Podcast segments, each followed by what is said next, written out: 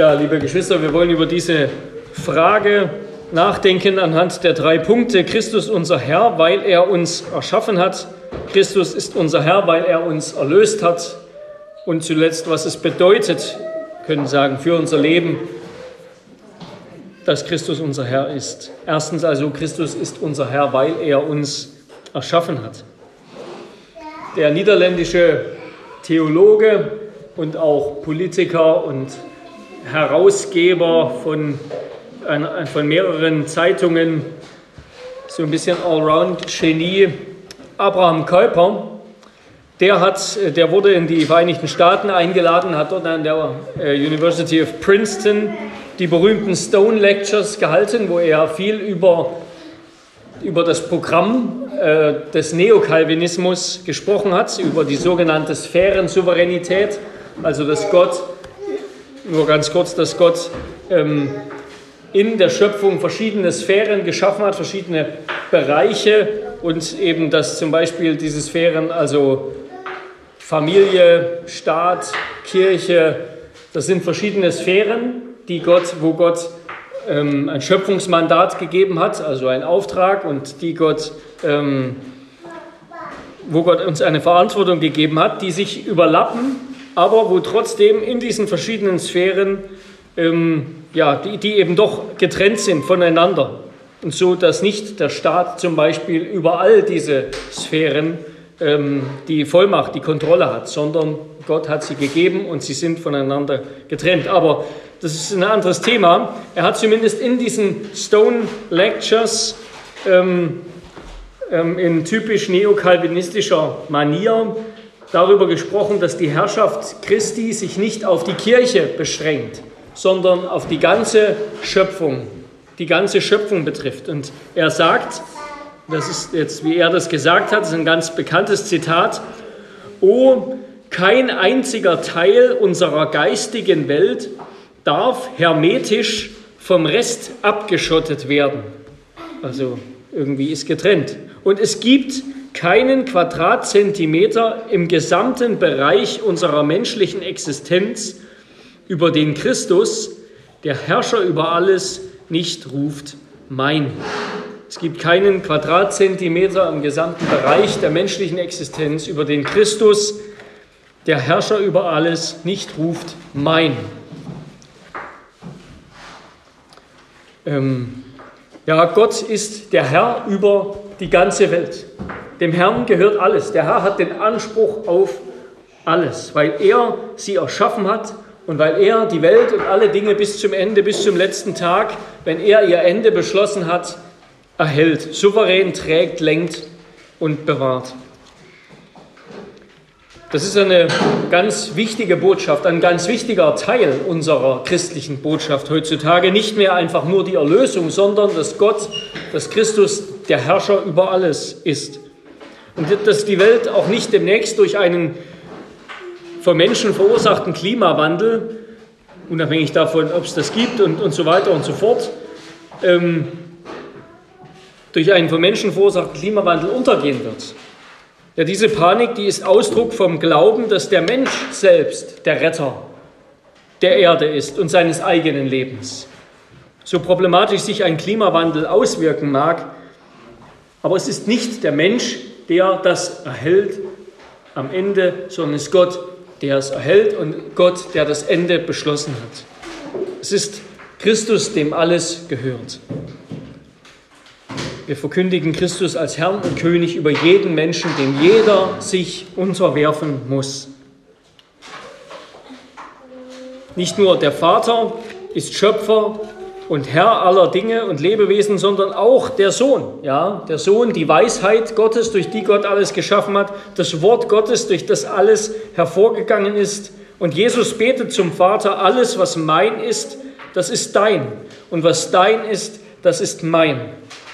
Sagt Jesus, ja. Alles, was dem Vater gehört, die ganze Schöpfung, alles gehört dem Sohn. Er ist der Herr über alles, denn er hat alles erschaffen. Und diese Herrschaft des erhobenen Herrn, ja, wie wir heute Morgen gehört haben, Christus als der über alles erhöhte Herr, die erstreckt sich nicht nur über die Kirche, über die Gläubigen, sondern auch über alle Menschen, über die Teufel und über das Böse. Die Gläubigen hat er bestimmt zum ewigen Leben und er herrscht über sie als Vater, als Freund, als Bruder, als Erlöserkönig. Die Ungläubigen und Teufel, die sind zum Verderben bestimmt. Und Christus besitzt auch Macht über die Ungläubigen. Er besitzt Macht über den Teufel. Wenn wir in sein Leben schauen, wenn wir in die Evangelien schauen, sehen wir, Jesus hat die Dämonen mit Leichtigkeit ausgetrieben durch sein vollmächtiges Wort. Und er hat Menschen von ihnen befreit und er wird sie am Ende in den ewigen Feuersee werfen. Christus hat Macht über alles und deshalb schon, weil er uns geschaffen hat, weil er uns erhält, deshalb gehören wir ihm. Deshalb ist er unser Herr. Das ist eine Botschaft, die, die ganz wichtig ist, dass wir sie heute verkündigen, dass wir sie den Menschen sagen. Es gibt nur einen Herrn und das ist Jesus Christus. Und damit komme ich zum zweiten Punkt schon. Christus ist unser Herr, weil er uns erlöst hat. Nicht nur, weil er uns erschaffen hat, sondern auch, weil er uns wieder erkauft hat, zurückgekauft hat, als wir uns von ihm abgewendet haben, durch Adams Fall, durch unsere eigene Sünde, als wir Gefangene und Sklaven des Teufels und der Sünde waren, hat er uns wieder erlöst. Darauf liegt der Schwerpunkt von Frage 34. Darum, ja, darauf liegt der Schwerpunkt. Erlösen, das heißt einen Sklaven freikaufen. Einen Sklaven von seinem früheren Herrn, also auch im Griechischen, auch dort, wo das gebraucht wird im Neuen Testament, einen Sklaven von seinem früheren Herrn freikaufen und damit auch von seinem Schicksal in der Sklaverei, in der Knechtschaft freikaufen. Zu einem bestimmten Preis. Und diesen Preis, den hat Christus bezahlt. Diesen Preis, den hat er nicht dem Teufel bezahlt, diesen Preis, den hat er Gott bezahlt. Den hat er Gott bezahlt, der unser Leben eingeschlossen hat unter das Urteil des Todes, das über alle Menschen gefällt war. Christus hat sich selbst für uns, für seine auserwählte Kirche hingegeben.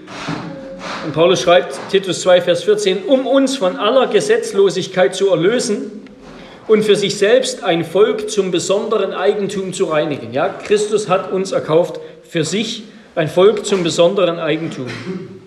Ihn, der mit seinem Blut bezahlt hat und von den Menschen gekreuzigt wurde, ihn hat Gott zum Herrn und Christus gemacht. Apostelgeschichte 2, 36. Ja, damit beginnt der Katechismus. Ja, was ist dein einziger Trost im Leben und im Sterben? Dass ich nicht mir selbst gehöre, sondern mit Leib und Seele dem Herrn gehöre dass ich Jesus Christus gehöre, dass ich sein Eigentum bin. Darin besteht der Trost, nicht mehr, dass ich nicht mehr mein Eigentum bin und auch nicht das Eigentum anderer, sondern das Eigentum des Herrn.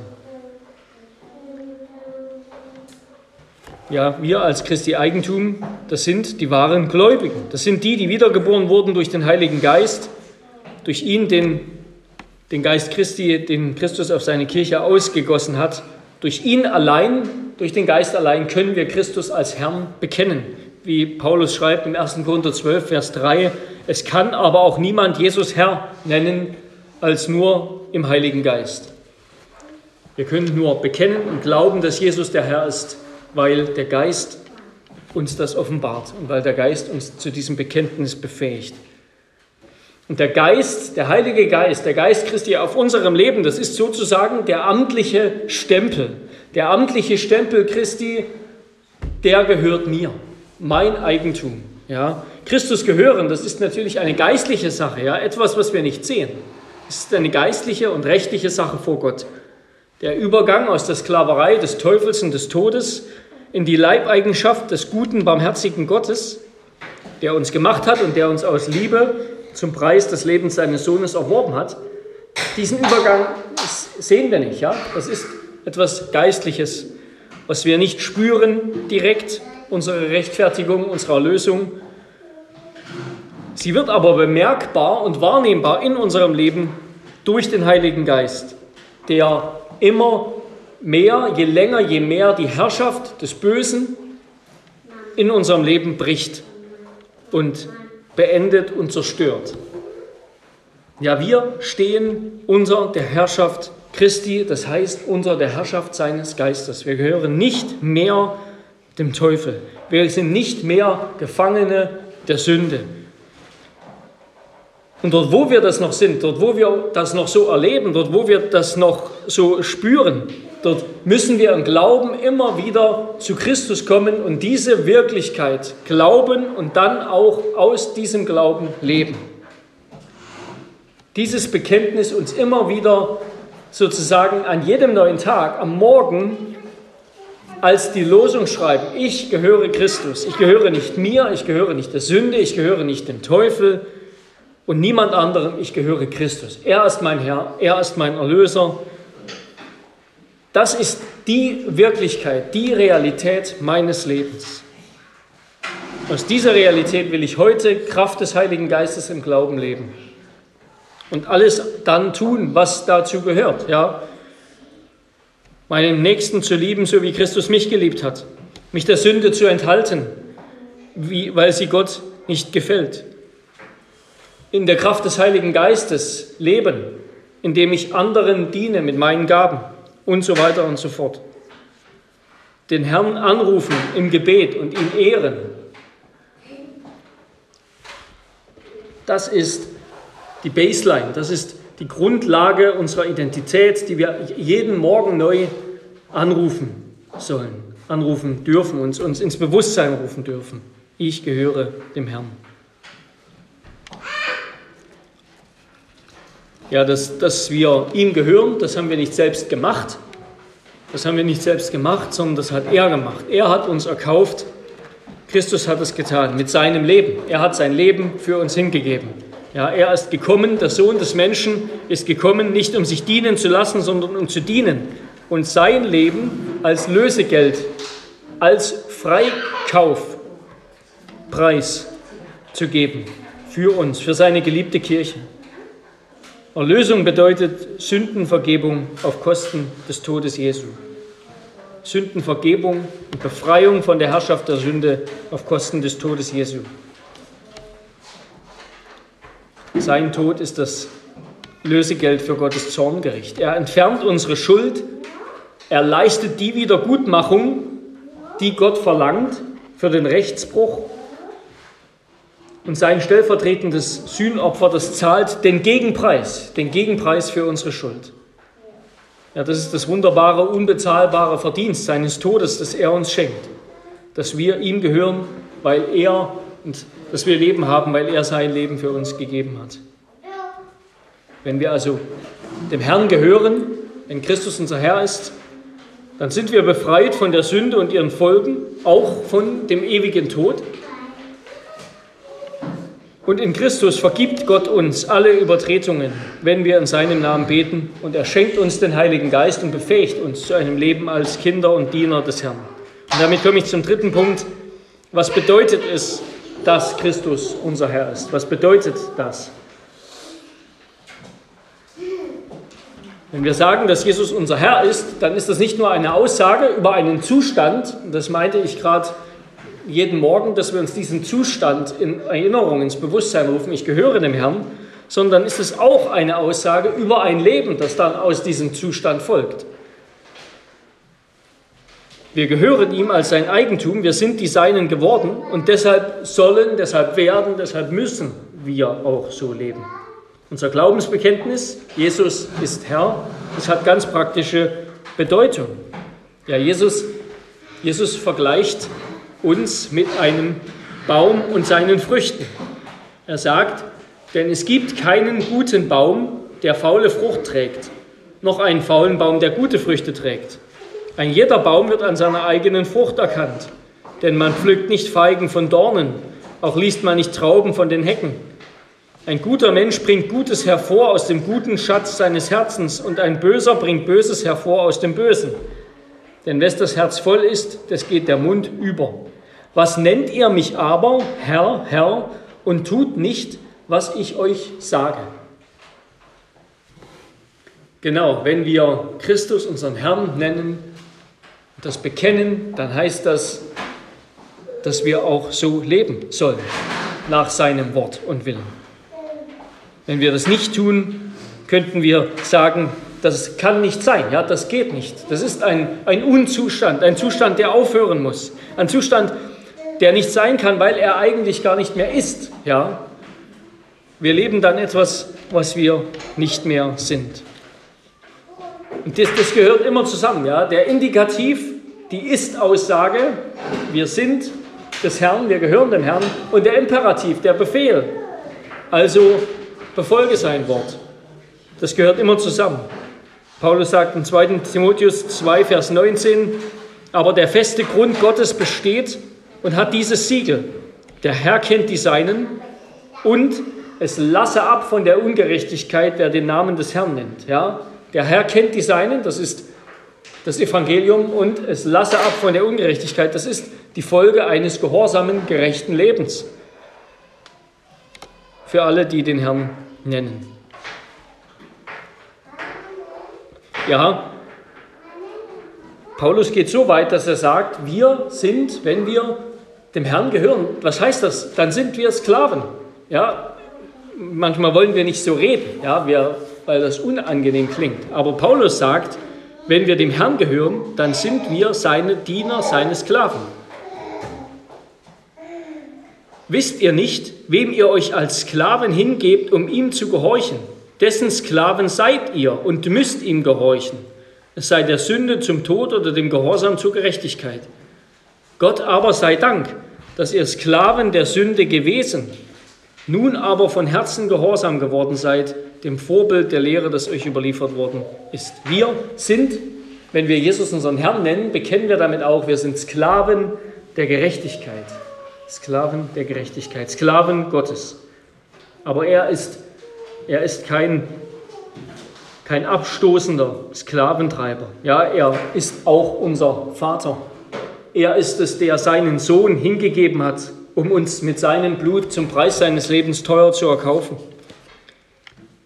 Wir gehören seinem Geist und er erfüllt uns. Sein Geist ist die treibende Kraft unseres Lebens, die treibende Kraft unseres Gehorsams. Darum, wenn du angefochten wirst, dann bitte, bitte, bete erbittert und glaube fest, dass Gott dir die Kraft schenkt, die du brauchst, um ihm zu dienen, um ihm zu gehorchen wie du bekennst. Er ist mein Herr.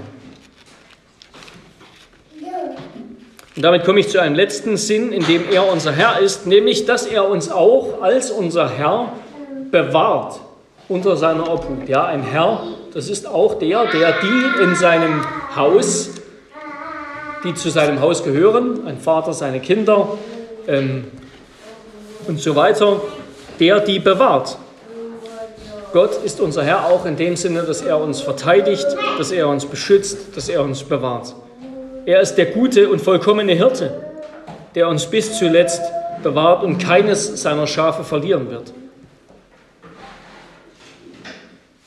Jesu Treue und Ehre hängt ja daran, dass er keinen von denen verliert, die ihm der Vater gegeben hat. Denn er sagt, meine Schafe hören meine Stimme und ich kenne sie und sie folgen mir nach. Und ich gebe ihnen ewiges Leben und sie werden in Ewigkeit nicht verloren gehen und niemand wird sie aus meiner Hand reißen. Er ist unser Herr, er gehört uns, wir gehören ihm, er bewahrt uns. Und damit will ich zusammenfassen mit dem Verfasser, einem der Hauptverfasser dieses Katechismus, von Zacharias Ursinus ein Zitat, was das bedeutet. Er sagt, also was diese Frage bedeutet. Wenn wir also sagen, dass wir an Christus als unseren Herrn glauben, dann glauben wir erstens, dass der Sohn Gottes der Schöpfer aller Dinge ist und daher ein Recht über alle Geschöpfe hat. Und er zitiert dann Johannes 17, alles, was der Vater hat, ist mein. Das war der erste Punkt, den wir hatten. Erstens also, der Vater ist der Sohn Gottes, der Schöpfer aller Dinge und hat ein Recht über alle Geschöpfe. Zweitens, dass er in besonderer Weise der Herr, der Beschützer und Bewahrer der Kirche ist, weil er sie mit seinem Blut erkauft hat. Drittens, dass der Sohn Gottes auch mein Herr ist, dass ich zu seinen Untertanen gehöre, dass ich durch sein Blut erlöst bin und von ihm beständig bewahrt werde, sodass ich verpflichtet bin, ihm dankbar zu sein. Und ferner viertens, dass seine Herrschaft über mich so beschaffen ist, dass sie mein Wohl fördert und dass ich von ihm als ein höchst kostbares Gut, als eine besondere Errungenschaft, die um den größten Preis erworben wurde, gerettet werde. Ich, nochmal und ferner, dass seine Herrschaft über mich so beschaffen ist, dass sie mein Wohl fördert. Gottes Herrschaft ist auf mein Wohl ausgerichtet und dass ich von ihm als ein höchst kostbares Gut, als eine besondere Errungenschaft, die um den größten Preis erworben wurde, gerettet werde. Ja. Schon deshalb wird er mich bewahren, weil er den größten Preis bezahlt hat. Amen.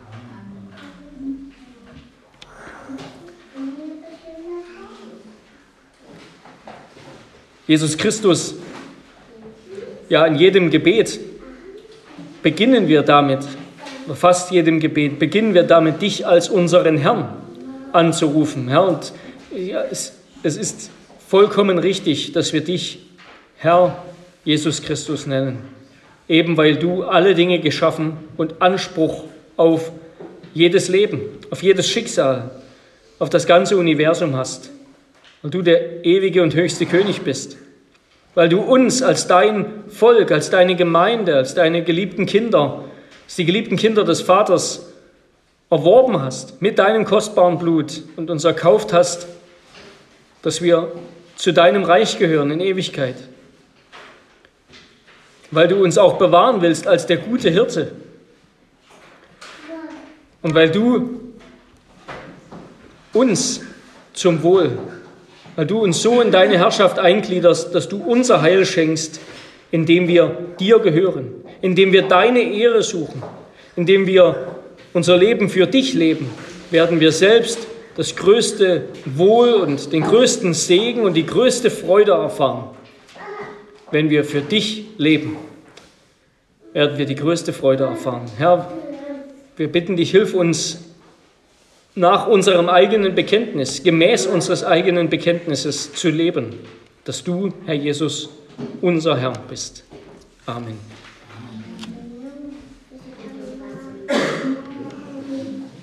Wir wollen antworten auf die Predigt mit dem Lied Nummer 179, In dich habe ich gehoffet, Herr.